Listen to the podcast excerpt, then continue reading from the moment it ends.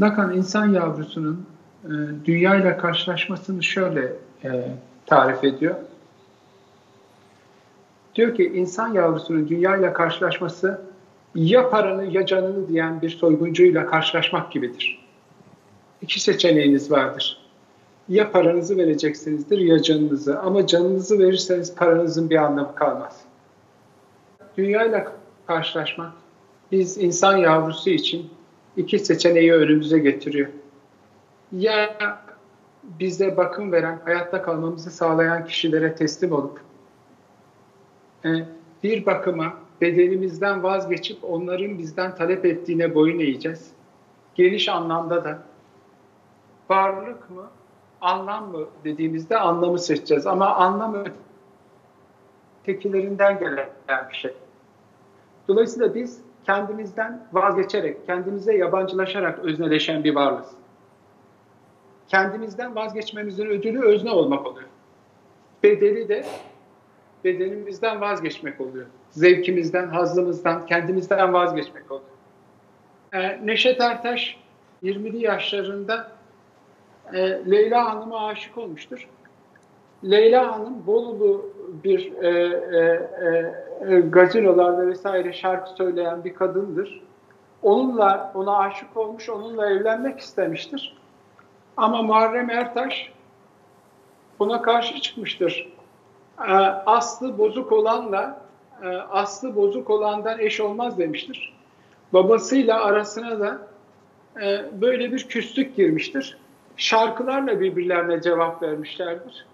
Neşet Ertaş, Leyla Hanım için yazımı kışa çevirdin, kar yağdırdın boşa Leyla'm, viran oldu evim, yurdum, ne söylesem boşa Leyla'm, her an gözümde perdesin, burası önemli, her an gözümde perdesin, nere baksam sen oradasın, Mevlam ayrılık vermesin, göğde uçan kuşa Leyla diye şarkıyla babasına cevap vermiştir. Ama babası bu küslüğünü sürdürmüştür. Aslını bilmediğimiz bir kadınla evlenemezsin demiştir. Söylediklerimi tutmazsan çok sıkıntı yaşarsın demiştir. Ama Neşet Ertaş inat etmiştir. Arkasından da Muharrem Ertaş bu küslük için gene bir şarkıyla cevap vermiştir. Küsmedim Neşat'ım, kahrettim sana demiştir. 8 yıl sürmüştür bu evlilik. 3 çocukları olmuştur Neşet Ertaş'la Leyla Hanım'ın. Ama 8 yıl sonra ilişkileri bozulmuştur ve ayrılmışlardır. Babası ona şey demiştir, baban değil miydim, sormadın bana. Olan olmuş yavrum, ne diyeyim sana, sen aklını yitirmişsin evladım derken isyan etmiştir. Neşet Ertaş da ona bir bakıma haklıydı. Kendimi Mecnun sandım, seni dinlemedim demiştir. Yıllar sonra Almanya'da yaşarken Neşet Ertaş bir telefon almıştır. Baban ölüm döşeğinde, gel artık. Küslerdir. Ve babası haklı çıkmıştır. Leyla Hanım da geçinememiştir. Döndüğünde Muharrem Ertaş ölmüştür. Ve ona sormuştur, ne dedi ölmeden önce. Ona şöyle demişler, sazıma sahip çıksın demiş. Neşet Ertaş bu durumla ilgili şöyle bir cevap vermiştir. Cahildim, dünyanın rengine kandım, hayale aldandım, boşuna yandım. Seni ilalevet, benimsin sandım diye bir bakıma babasından özür diler. Şimdi burada biz korona sürecinde neyle karşılaştık? Korona sürecinde aslında biz varlığımıza karşılık takas ettiğimiz anlam, ötekilerin bize sunduğu anlam. Çünkü biz hiç bilmediğimiz bir dünyaya geliyoruz, hiç bilmediğimiz bir kültüre doğuyoruz, hiç bilmediğimiz bir aileye, hiç bilmediğimiz bir öğretiye mecbur kalıyoruz. Bununla bedenimizi takas ediyoruz. Varlık mı, anlam mı dediğimizde varlığımıza karşılık olarak ötekinin bize verdiği anlamı alıyoruz bir bakım. Bu anlamda cahildim, dünyanın rengine kandım derken, dünyanın rengi bizim vazgeçtiklerimize karşı bizi oyalıyor. Bir takas süreci başlatıyor. İşte korona süreci, eve kapanmamız aslında bizi yalnızlaştırmıyor. Ne kadar yalnız olduğumuzu ve bu dünyadaki zevkler için neleri feda ettiğimizi gösteriyor. Ama tanrılar kendilerinin söylediklerinin dışına çıkılmasına izin vermezler. Tıpkı Muharrem Ertaş'ın Neşet Ertaş'a söylediği gibi. Son pişmanlık çare etmez diyor.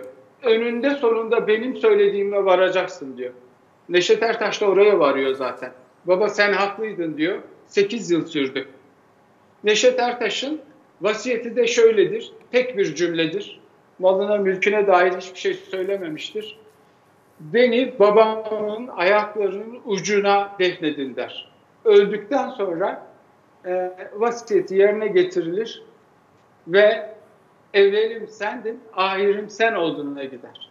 Dolayısıyla korona süreci aslında bizim dünyanın rengiyle takas ettiğimiz şeyin eğlencesine kapılmamızı sağlıyor. Ama bu bitiyor. Her şey gibi bu da ölüyor. Korona süreci de bu ölümlülüğümüzle karşılaştırdı. Korona süreci bizi neye hazırladı? Sanıldığı gibi sınıf mücadelesine, eşitliğe, sanıldığı gibi bizim daha ahlaklı, daha akıllı, daha anlama arzulu olacağımızı göstermiyor. Biz her insan yavrusu gibi, tarihin her döneminde olduğu gibi, her toplumda olduğu gibi buradan da cahilliğimizi koruyarak çıkacağımızdan eminim. Birinci Dünya Savaşı'ndan sonra, İkinci Dünya Savaşı'ndan sonra, bu yıkımlardan sonra insan ne yapmıştır? Hakikati unutabilmek için eğlenceye kaptırmıştır kendisini. Biz korona salgınından sonra çıkışımız, lafı çok uzattım ama şöyle bağlayayım. Estağfurullah hocam. Tıpkı Neşet Ertaş'ın bize yaşamıyla öğrettiği gibi korona biter bitmez tıpkı 2. Dünya Savaşı'ndan sonra Amerika'daki zevk-i sefa, eğlence nasıl coştuysa biz de aynı coşkuya geri döneceğiz.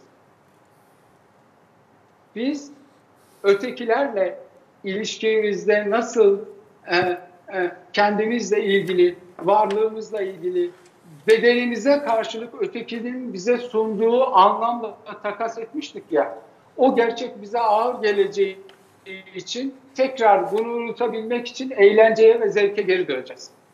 Koronanın bize öğreteceği şey budur. Korona sanıldığı gibi sınıfsal vesaire gibi bir önceki kuşağın fantazilerini bize geri getirmeyecek. Böyle bir şey hiç geri gelmeyecek bana göre. Kişisel olarak benim kişisel düşüncem, durduğum yerden gördüğüm şey sanıldığı gibi biz eşitlik, adalet, özgürlük var. Böyle saçma şeyler. Çünkü bunun nesnesi ve öznesi yok. Bizim karşılaşacağımız tek şey gerçeğin acısına katlanmak yerine gerçeğin acısını unutmak için yeniden eğlenceye, zevke ve tıpkı 2. Dünya Savaşı'ndan sonra Amerikalıların çiçek çocuklar vesaire gibi oraya geri döneceğiz. Buna inanıyorum. Çünkü farklı bir tarihsel süreçten geçiyoruz ve bu tarihsel süreçte ancak geçmiş tarihsel deneyimlere bakarak anlayabiliriz. Tarih tekerrürden değil, yeniden yenileyen bir şeydir. Ve bu yenileyen şey, biz cahilliğimizi koruyabilmek için zevke geri döneceğiz. Zevk bizim gerçeğe, takas ettiğimiz hakikate, anlamın vaat ettiği şey için vazgeçtiğimiz bedenimize geri dönmek için geçici bir süre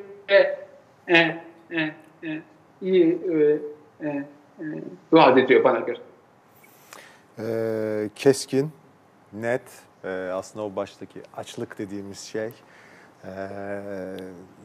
daha bir nasıl söyleyeyim tokat niteliğinde ifadelerle aslında çarpıyor yüzümüze. İşte sınıf mücadelesi, eşitlik, daha anlamlı bir hayat yaşama arzusu vesaire. Dünyada 2 milyondan fazla kişi hayatını kaybetti. Hani ölen öldüğüyle kalmıyor tabii. Geride acısını bırakıyor yaşayanlar için, en azından yakınları için. Ama zaman da bir şekilde insanı ne yazık ki o değişme yolunda çok uzun süre sabit tutmuyor. O arzular, has peşinde olma, yani değişmeyen gerçeklik bir kez daha ortaya çıkıyor. En azından AG Hoca'nın söyledikleri üstünden de, hani şu programa hazırlanırken bütün yapılan okumalar üstünden de benzer duyguları yaşıyorum şu an.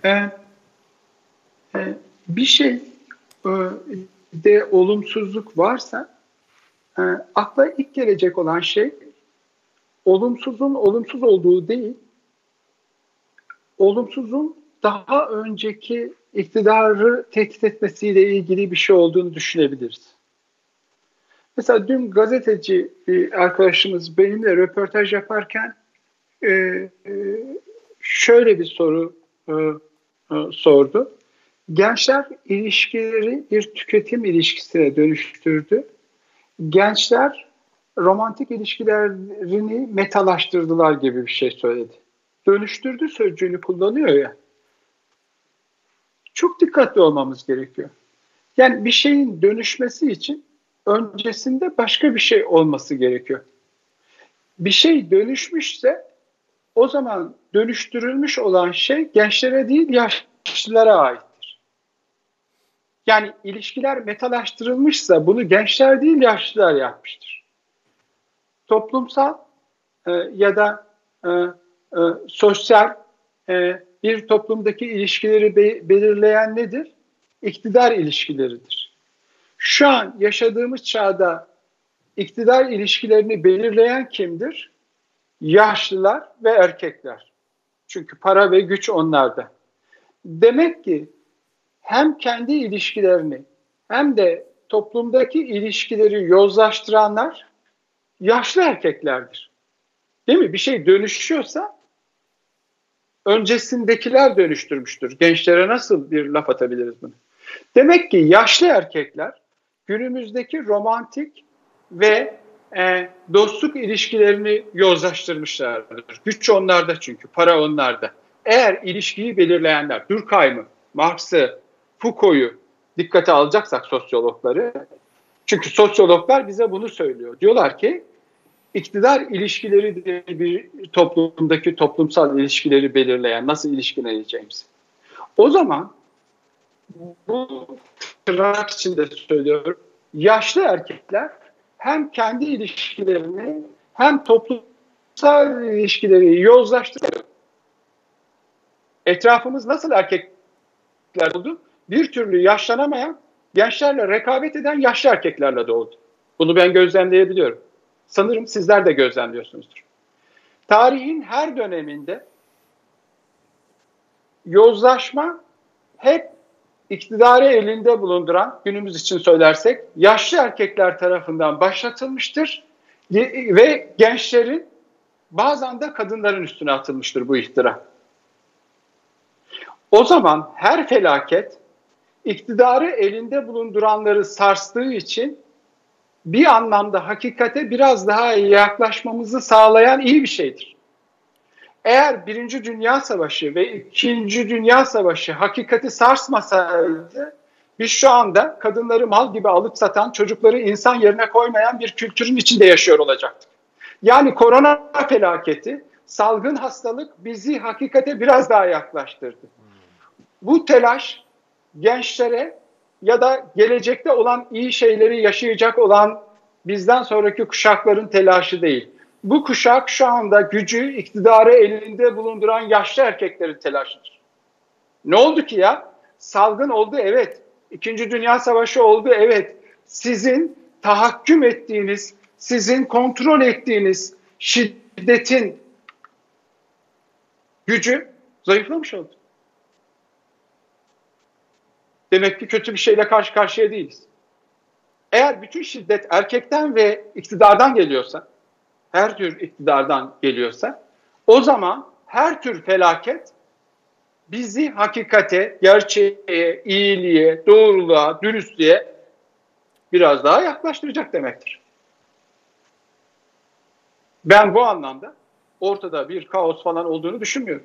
Mesela sosyal medyayla ilgili çılgın gibi bağırıp duruyor ya herkes. 20. yüzyılın satın alınmış medyasının toplumu yönlendirmesi mi daha kötüydü? Tek bir iktidarın elindeyken. Şu anda herkesin gördüğünü yazdığı bu kakafoni mi daha kötü? Ben bu kakafoniyi tercih ediyorum. Tek bir ağızdan yönlendirilmektense, Samuel Beckett şöyle diyor, dünyadaki gözyaşı miktarı sabittir diyor. Ben böyle bir salak gibi bakışlarım oluyor olabilir ama benim telefonumda sizin görüntünüz yok. Ben kendi kendime konuşuyorum. Bir hayal ederek sizinle ilişki kurmaya çalışıyorum. O yüzden zor bir pozisyondayım. Hocam İnsan öteki olmadan var olamıyor. Kulağınıza en azından o geri dönen sesten kurtuldunuz mu? Kurtuldum, ondan kurtuldum. Tamam, o zaman iyi. Beckett şöyle diyor, dünyadaki gözyaşı miktarı sabittir diyor. Ağlamaya başlayan biri için bir yerlerde bir başkası keser ağlamayı. Ve kuşak meselesini de şöyle açıklıyor. Bizim kuşak hakkında kötü şeyler söylemeyelim öyleyse. Önceki kuşaklardan daha bedbaht değiliz çünkü. İyi şeyler de söylemeyelim. Nüfus arttığı bir gerçek. Nüfus arttı ve paylaşırken zorlanıyoruz. İktidarı paylaşmakta zorlananlar dünyanın kötüye gittiğini iddia ediyor. Oysa dünya her gün biraz daha iyiye gidiyor. Ben üniversitede öğrenciyken neyin şiddet olduğunu bile bilmiyorduk. Mesela kız alıp vermek gibi bir kavram kullanıyorduk ve bunda bir beis görmüyorduk. Bir insandan bahsediyoruz ya. Bunun bir şiddet olduğunu bile bilmiyorduk. Aradan 20 yıl geçti, bu iktidarlar sarsıldı. Ve biz şu anda kadınların en az erkekler kadar bir özne olduğunu fark ettik. Sarsılan, bize şiddeti yayan, yani mesela bize ne söylüyorlar şimdi? Online eğitimle ilgili olumsuz şeyler söyleniyor ya bu. Online eğitim pek çok sektörü alt üst etti. Mesela ben bugüne kadar hiç açıklamamıştım ama bugün açıklayayım. Online eğitim benim için, kişisel, ailem için korkunç bir şey. Ben 120 tane kitabın danışmanıyım. Online eğitim bu kitapların satışının en çok bu konuda satış yapan yayın evlerinden birinin danışmanı. Benim için online eğitim bir felaket, yani ekonomik açıdan. Biz neyi duyduk hep? Online eğitim eşitsizliğini, fırsat eşitliğini kötüye götürüyor dendi bize. Evet, Türkiye'de çok iyi eğitim alan küçük bir azınlık var. Misyoner okullarında okuyan öğrenciler gibi. Çok iyi eğitim alıyorlar hakikaten. Çok iyi hocalardan eğitim alıyorlar. Ama korkunç ve çok kötü eğitim olan öğrenciler de var. Hatta hiç eğitim alamadık söyleyebileceğimiz, hiç diyebileceğimiz kadar kötü eğitim alan öğrenciler de var. Bunlardan biri de benimdir çocukluğumda. Hem beden eğitim dersine, hem matematik dersine, hem fen bilgisi dersine babamın çalıştığı köyde öğretmen çocuğu olduğum için aynı öğretmen giriyordu. Şimdi online eğitim fırsat eşitsizliğini derinleştirdi mi, yakınlaştırdı mı emin değilim. Online eğitim fırsat eşitsizliğini, eğitimdeki fırsat eşitsizliğini azaltmış olabilir. Ne kadar çarpıcı değil mi? Ama biz yaklaşık 2 aydır online eğitiminin fırsat eşitsizliğini arttırdığını dinliyoruz. Bütün televizyonlarda bunu dinliyoruz. Çünkü güç eğitim sektörü özelleştiği için, eğitim sektörünü bu gücü kim elinde tutuyorsa onlar bize buna inanmamızı istiyorlar. Evet, iyi eğitim alan çocukların bazıları kötü eğitim almaya başladı. Ama fırsat eşitsizliği arttı diyemeyiz buna. Emin değilim bundan. Özel okullar şu anda online eğitimde, yani biz özel okuluz, verdiğiniz paranın hakkını veriyoruz demek için çocukları bir hayli, yani beyin hasarına gidecek kadar uzun süre bilgisayar başında tutma riskini dayatıyorlar, evet, maalesef. Evet. Saçma sapan, evet, hababam projeler, hababam dersler. Çok fena. Teşekkür ederim Sinan. Bu eğitim eşitsizliğini arttırmak mıdır? Yüksekokuldaki bir devlet ortaokuluyla, devlet okuluyla İstanbul'daki bir özel okulun neredeyse eşitlendiği anlamına gelir. Bakın gerçek bize nasıl tersten geçiriliyor. Tersine çevriliyor yani. Her şey nasıl tersine çevriliyor. Ben gelecekten umutluyum. Her felaket bir iktidarı yok ettiği için biz daha rafine, daha organize, daha samimi, gerçek ilişkiler kuruyoruz. İşte efendim gençler arasındaki ilişkiler yozlaştı, metalaştı. Pes. PES, kadınları alıp satan erkeklerin, başlık parası alıp veren erkeklerin ilişkisi metalaşmamıştı da, yozlaşmamıştı da bugün özgürce birbirleriyle görüşen ilişkileri mi yozlaştı? Her şeyi sorgulamamız gerekiyor. Eğri oturup doğru konuşmamız gerekiyor. Korona bizi hakikate yaklaştırmış olabilir. Her felaket gibi. Katılıyorum. Her İnsan utanır diye 50 yıl önce kadınların, çocukların durumuna bakalım. İktidar bu kadar sarsılınca kadınların, çocukların durumuna bakalım. İşte efendim neymiş? Gençler iş beğenmiyormuş. İnsan utanır ya. Bir üçüncü dünya ülkesinde, bir az gelişmiş bir ülkede ya da gelişmekte olan bir ülkede işsizlik açlıkla bir demektir. Paris'te mi yaşıyorsunuz? Berlin'de mi yaşıyorsunuz? Seçmek ancak seçenek varsa mümkündür. İşsizliğin bir beğenmeme sorunu olduğunu söyleyen bir akademisyen, bir ekonomist, bir politikacı eğer cahil değilse insafsızdır. Eğer lümpen değilse saftır. Eğer kandırılmamışsa acımasız bir canidir. Bir insanın 20 yaşından 35 yaşına kadar işsiz kalmasının ne demek olduğunu, az gelişmiş bir ülkede işsiz kalmanın ne demek olduğunu bilmemek burnu büyüklüktür. Tabii ki demokratik bir ülkede yaşıyoruz. Saflık, cahillik, aptallık, acımasızlık gibi budalalık da bir demokratik haktır. Bakın, eğer gençlerin yaşadığı bu hayata, gençlerin yaşadığı zorluklara dikkat etmezsek, onların sorunlarına eğilmezsek bu gençlik gider. Bu güzellik hiçbirimize kalmaz. Bize yalnızlık ve yoksulluk kalır. Korona gibi bir felaket maalesef bazı kaynaklara göre 50 bin kişi, bazı kaynaklara göre de 80 bin kişi, yanlış bilmiyorsam kamudaki Sağlık Bakanlığı'nın verilerine göre de 20-30 bin kişinin kaybı demektir. Biz şu anda ciddi bir kayıp içindeyiz. Bir Rum şarkısında, bir Rum türküsünde şöyle söyler. Bana mektup yazmışsın. Artık beni sevmediğini söylüyorsun. Yolun açık olsun. Sana iyi şanslar dilerim. Arkanda beni bırakıp gidiyorsun. Ama belki arkadaşlık ederler sana. Yalnız kaldığında bu arkanda bırakıp gittiklerini hatırla diye.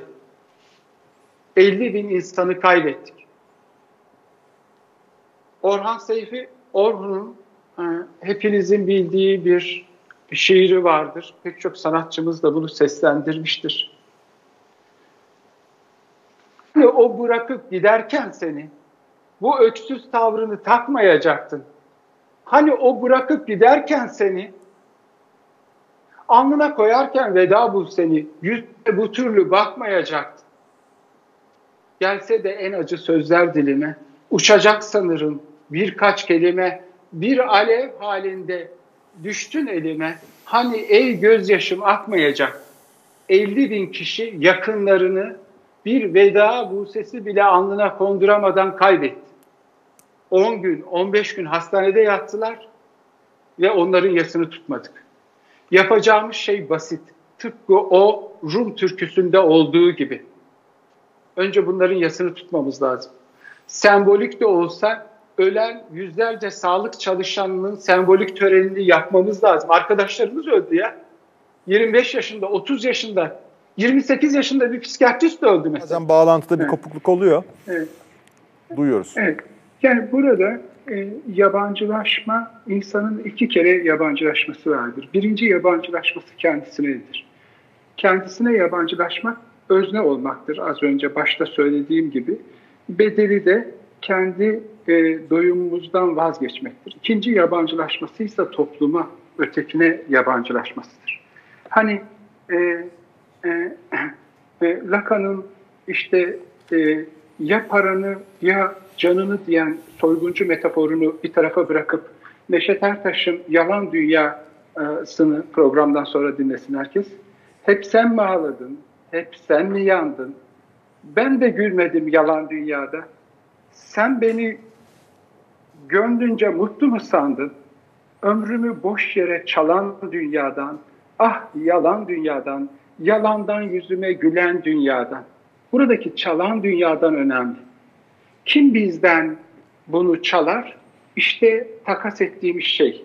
Biri ötekilerle kurduğumuz ilişkide, biri bize öyle bir vaatte bulunur ki bizden bütün dürtümüzü o vaat ettiği şeye yönlendiririz. Bazen canımızı da veririz. Yani cahildim, dünyanın rengine kandım, öyle hafif bir cümle değil.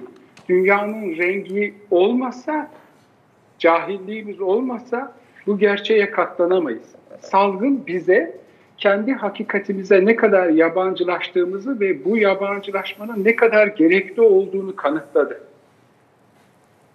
Yani dünyanın rengi bir biçimde nasıl beyaz adama altın karşılığında yaşadığımız toprakları verdiğimizi gösteriyor.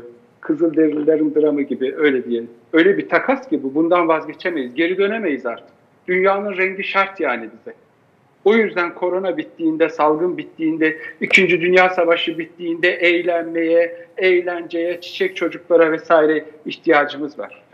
Fena bir şey de değil yani bu. Dünyanın rengi o kadar kötü bir şey değil. Ama bu dünyanın rengine takas edebilmemiz için bu yalan dünyanın bizden kendi hakikatimizin çalmasına izin verebilmemiz için bunu bizden çalan babalara, Muharremlere, tanrılara, onların da tutarlı olması gerekiyor. Onlar tutarsız olduğunda anlamı kaybederiz. Kaos çıkar. Nasıl kaos çıkar? Eğer mesela şu anda düşünelim, beyaz yakalılar için az önce arkadaşlarımız vurguladı, online çalışma beyaz yakalılar için, çevrim için çalışma bir liberal ekonomilerin attığı en büyük kazıktır. Gece saat 11'e kadar sizi kullanabilir. Görünüşte olumlu gibi görünüyor. Biraz daha derinleştirelim bunu. Biz klinisyen olarak neyle karşılaşıyoruz? Mesela ben öğrenciyken başlık düzeyinde bile okumadığımız hastalıklar şu anda benim klinik pratiğimin %90'ını oluşturuyor. Yeme bozuklukları, alkol, madde bağımlılıkları ve kişilik bozuklukları. Bunların nedeni nedir? Mesela biz öğrenciyken bunları biz başlık düzeyinde bile okumazdık. Şimdi biraz daha derinleştirelim. Bunların nedeni o bizim takas etmemiz için bize bizden dürtümüzü, o hayvani arzularımızı alıp yerine bak bende bu var. Hani burada Freud'a başvuralım. Freud diyor ki nevrotik insan, yani normal insan almadan vermez diyor. Aldığımız şeyin tutarlı olması gerekiyor. Aldığımız şey tutarsızlaştığında işte o zaman kendi kendimize doymaya çalışırız. Yeme bozukluğu geliştiririz. Kendi kendimizi doyurmaya çalışırız. İşte ne bileyim alkol, madde bağımlısı olur. Bağımlılıklarımız artar. Kişilik sorunlarımız artar. Yasanın tutarlı olması gerekiyor yani. Hepimiz dehşete düştük ya 2 hafta önce. Ya koca Amerikan Kongresi'ni bastılar. Yasa tutarsızlığını kaybettiğinde. Mesela bugün Haber Global'ın bu programın tutarlılığı neye dayalı? İşte ne bileyim Serdar Aktar işte bak CV'sine, bilmem Amerika'da nerede eğitim almış, işte TRT'de çalışmış, şurada. Bu CV. Şimdi Serdar Aktar'ı oradan çekip yerine torpilli birini koyarsanız ne olur? Evet, gene bu program olur. Ama o haber kanalındaki gençleri orada tutamazsınız. Herkes sapkınlaşır. Orada bir tutarlılık var. Bu tutarlılık kaybolduğunda, mesela biz öğrenciyken biz psikiyatristlerin, psikologların, işte ne diyeyim, ister yazar olsun, ister hoca olsun, adlarını bilmezdik mesela. Gene kimse de bilmezdi psikologların ve psikiyatristlerin adını. Sosyologların adını bilirdik. Çünkü sosyologlar yapısal olarak bir tanım yapardı. Toplum şuraya, Durkheim'in adını bilirdik mesela biz öğrenciyken. Hiç fantazimizde de ben acayip tanınan bir psikolog olurum, bir psikiyatrist olurum, böyle şöyle bir psikoterapist olurum gibi bir şey yoktu. 2000'li yıllardan sonra geldi. Bu tesadüf gibi görünüyor değil mi? Mesela şu anda vakıf üniversiteleri ve Türkiye'deki diğer üniversitelerin öğrencilerinin %12'si psikoloji öğrencisi. Vakıf üniversitelerinde bu psikoloji öğrencilerinin %70'i vakıf üniversitelerinde istihdam ediliyor, eğitiliyor. Eğitim. Neden? Çünkü piyasası var. Neden piyasası var? Çünkü 15-20 yıl önce anlam toplumsal olandaydı. Ama liberal ekonomiler anlamı bireye yükledi. Suçluluk yarattılar yani. Mesela düşünebiliyor musunuz? 20 yaşında bir genç, şu anda stüdyodaki arkadaşlarım da ben de, biz Cerrahpaşa'yı, şurayı, Çapa, İstanbul Fakültesini filan kazandığımızda adam, kadın olduk varsayılıyordu. Çünkü lise mezunu olmakla üniversite mezunu olmak arasında büyük bir fark yaratıyordu. Ve biz 24 yaşında kaymakam olabiliyorduk, bir ilçenin sağlık müdürü olabiliyorduk. Bugün 35 yaşına gelip hala doktora yapan, anne babası tarafından üniversiteye götürüp kaydettirilen öğrenciler var. Kendini geliştir, kendini tamamla. Çünkü sen seçtiklerinsin, sen yaptıklarınsın. Eğer sende bir sorun varsa, mutsuzsan, eksiksen, işin yoksa, para kazanamıyorsan suç sendedir gibi bir yapı, bir ekonomik yapıdan bahsediyoruz. Sen seçtiklerinsin. Yani ben mutsuzsam, ben başarısızsam, ben parasızsam benim seçimlerim hatalı diyen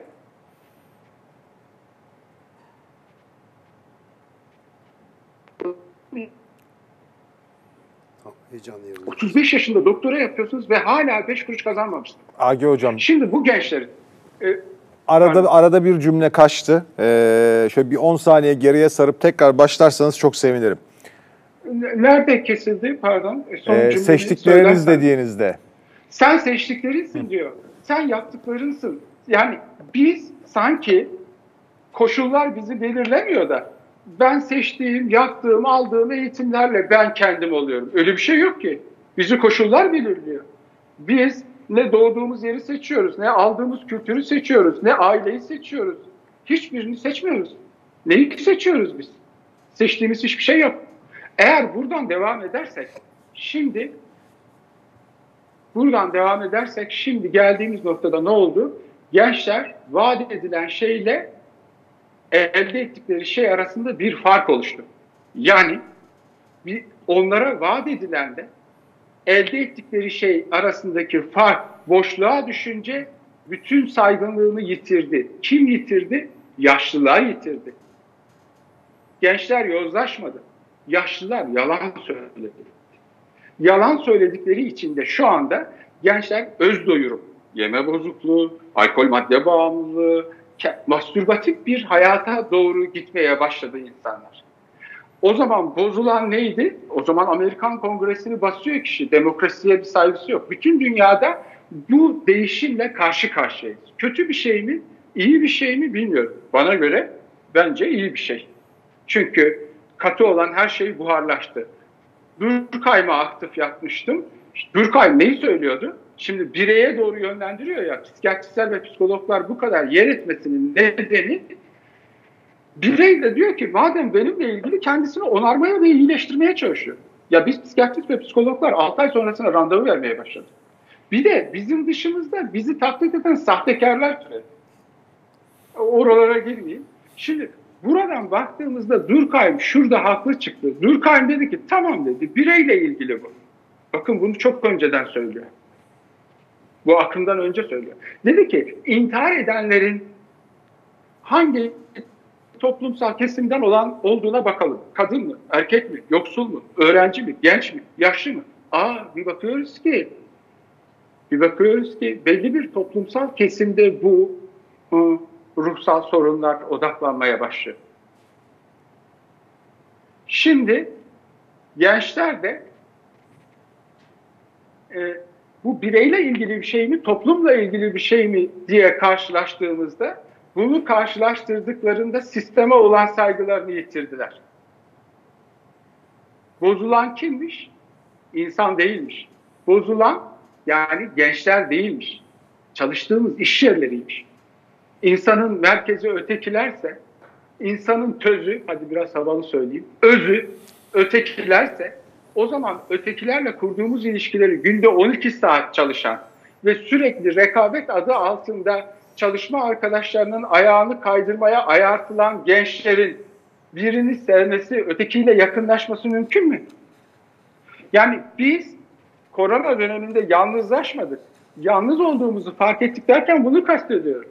Ama bu yalnız olduğumuzu fark etmeye katlanamayız. Mecburuz dünyanın rengini. Mecburuz bizim kendimizi oyalayacak bir şeyler bulmaya. Lafı çok uzatmak istemem ama burada şunu söylemek isterim. Eğer değişim bireysel olacaksa, sorun bende deniyor ya, insanın özü öteki ise değişimin kendi üzerinden olacağına inanmak 35 yaşına kadar doktora yapıp 5 kuruş para kazanmamak demektir. Bu sadece saflıktan değilse burnu büyüklüktür. Değişim ancak hep birbirimizi değiştirerek, toplumu değiştirerek ve dönüştürerek olur.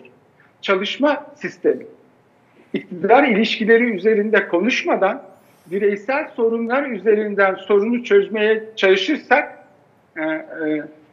Rütük burayı kaçıracaktır. Bilmem neyinden boncuk arayan tavuğa döneriz. Niye psikoloji dizileri bu kadar seyrediliyor? Bu kötü bir şey değil bu arada. Çünkü bu kadar kendine hapsedilen insan kendini arıyor. İyi bir şey yani bu. Ama tarihsel perspektiften baktığımızda sosyologların, ekonomistlerin o toplumsal yapının önemini vurgulamasının ne kadar önemli olduğuyla yüzleşeceğiz işte koronadan sonra. Gençler yaşlıları burnunun üstünde sürtüp gösterecekler bunu. Bak bize şunu şunu yap dediniz. Şöyle şöyle yap dediniz. Amerika'da master yaptım. Cambridge'de doktora yaptım. 2500 lira maaş alıyorsun. Bugün Yeni Zelanda salgını ilk kontrol eden ülkeydi. Ve şu anda sıfır. Henüz aşı da başladım başlamadım tam bilmiyorum, takip edemedim.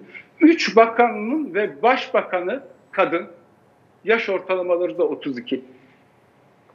Yani bu yaşlı kuşak, benim de içinde bulunduğum bu yaşlı erkekler pozisyonlarını kadınlara ve gençlere terk etmeden bizim belimizi doğrultmamız mümkün değil. Çünkü biz kendi günahlarımızı kapatabilmek için sürekli gençleri karalayıp geçmişi öveceğiz. Nokta.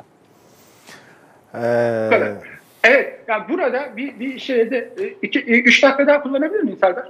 Hocam kullanırsınız tabii. Problem değil. Peki, burada bizim kayıplarımızla ilgili yas tutmak falan filan, hani ben bunu mesela öğrenciyken de psikiyatri asistanıyken de duyardım. Ya bu nedir? Yas tutalım falan. Yasımızı tutmadı falan filan gibi bir şeyler söylenir. İşte dünyanın rengi ne kanmak? Kaybettiklerimizle barışmayı engelliyor. Nuri Ankara'da 22 yaşında akciğer kanseri oluyor ve Nuri Ankara'da hastanede yatarken son günü, doktor ölmek üzere diyor. Karısı ve 2 çocuğu var. Şöyle bir şiir yazıyor. Söylüyor daha doğrusu, yazamıyor. Nuri Ankara'da, yari Çıldır'da, belki Mevlam kurabilir bitirmişem Alagöz Sonay'ı. Ölüm Ankara'da, yarim Çıldır'da, elim tutmaz name yazan sevdiğim. Nuri diyor ki artık son günün, ecel koymaz daha gezen sevdiğim. Bakın 50.000 kişi sevdiğiyle vedalaşmadan öldü. Ve bir kimse doğruya inanmıyor. Geldiğimiz çağ şöyle bir şey. Kendi bilgini üret, kendi bilgini sosyal medyada yaz ve buna inan. Evrenseli kaybettik. Ortak aklı kaybettik. Dolayısıyla kaos gençlerin değil. Gençler buradan çıkar. Herkes kendine baksın. Yaşlılar dağıldı. İnandıkları bütün yalanları gençler tek tek duvarda paraladı. Konuşurken arkadaşlar bir şey geldi aklıma. Ben bir gezi sırasında bir pazarda dolaşırken çok şaşırtan bir şey gördüm. Böyle kırmızı bir meyve, çevresinde her yaprağının çevresinde lahanayı andıran, lahananın biraz küçüğü gibi bir şey andıran bir şey var. Çevresinde yeşil yeşil şeritler var. İkiye kesmiş pazarcı. Beyaz bir zemin üzerinde siyah siyah nokta nokta bir görüntüsü var. Hani karpuz desen değil, lahana desen değil. Ama o kadar göz alıcı bir şey ki işte 30'lu yaşlarımda ilk kez görüyorum. Öyle adı nedir dedim bunun. Ejder meyvesi dedi işte pazarcı. Hemen aldım tabii. Yedim. Herhalde ejder meyvesi eğer hayat bir meyve olsaydı bir insanın yaşayabileceği en büyük hayal kırıklıklarından biri olurdu. Yani bir şey bu kadar renkli, bu kadar güzel görünür. Böyle bir hayal kırıklığı yaşatan başka bir meyve yoktur herhalde. Bunun gibi hani Neşet Ertaş'tan, Muharrem Ertaş'tan bahsettim ya. Yani ruhsal sıkıntıların en önemli nedeni cahildim dünyanın rengine kandım derken bu rengi sunan kişinin tutarlı olması gerekir. Tıp fakültesinde önemli sınavlardan biri 4 aylık bir stajın sınavına giriyorum. Teorik sınavım çok kötü geçmiş. 20 almışım. 80 almam gerekiyor. Sınava girdim. Hoca cesaretime şaşırdı tabii. Yani neye güvenerek 80 almaya gelmiş bu kişi diye. 80 almazsam kalıyorum. Tipime baktı, biraz derbeder de bir halim var. Saç uzun, sakal uzun, işte bir tek önlük var üzerinde. Aşı takvimini say dedi. Ve bütün ayrıntılarını anlat dedi. Saydım ben. İşte şu yılda da şöyle şöyle değişiklikler olmuştur falan dedi. Muhteşem, sen biliyor musun nasıl 20 aldın ya dedi sınavda. Yanındaki diğer kişi de doçentti. Hoca kürsü başkanıydı. İsmini söylemeyeyim, belki anlamı istemez. O da aşı takvimini biliyor dedi işte, daha ne olsun, yani gayet başarılı dedi. Sonra o yardımcı olan hoca ısrarlı oldu, yani bu adamı nasıl geçireceğiz? 100 veriyor hoca çünkü. 60'ta geçeceğim dedi yani. Şey dedi, şunun tipine bir baksana dedi. Eğer bunu bırakırsak dedi, başka şeyler söyledi de orada. Onu ben yıllar sonra ne demek istediğini anladım.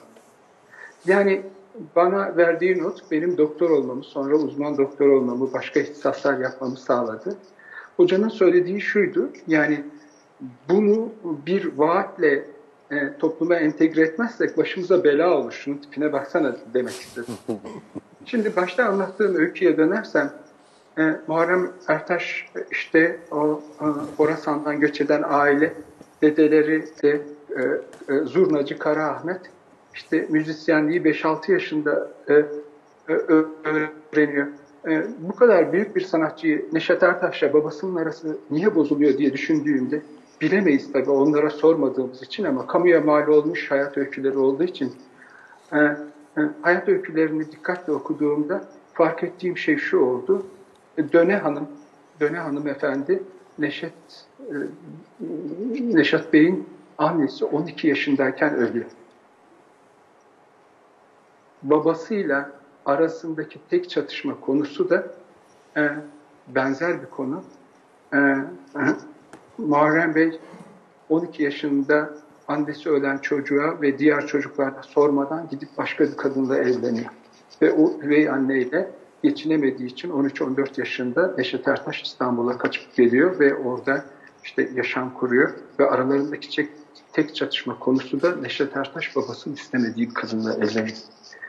Bizim ne yaptığımız, bizden sonraki kuşaklarla ilişkimizi belirliyor olabilir. Yani laf atmadan önce, gençlerin gözündeki çöpe bakmadan önce, sadeleşsinler mi, sadeleşmesinler mi bilmiyorum ama kendi gözümüzdeki bir merteye bakmamız lazım. Evet. Mesela ben genç olmayarak cahildim, dünyanın rengine kandım diyoruz ya, ben dünyanın rengine kanmasaydım dünyanın anası alardı diye düşünüyorum. Peki. İlkide kalmışım. Gençlerin dünyanın rengine kalması için elimizden geleni yapmalıyız yani. 90'lı yıllardaki en meşhur kitap Sophie'nin Dünyası'ydı. Çok popülerdi. Ve orada bir şey bizi çok etkilemişti. Hilde'ydi galiba karakterin adı. Ya biz birinin düşüysek diye bir şey vardı. Çok etkilenmiştik bundan. Ama şimdi aradan çok yıllar geçti. o büyük bir mesele değilmiş. Biz birinin düşünün içinde yaşıyorsak büyük bir mesele değilmiş. Şimdi anlıyorum ki biri bizi düşünemiyorsa felakettir.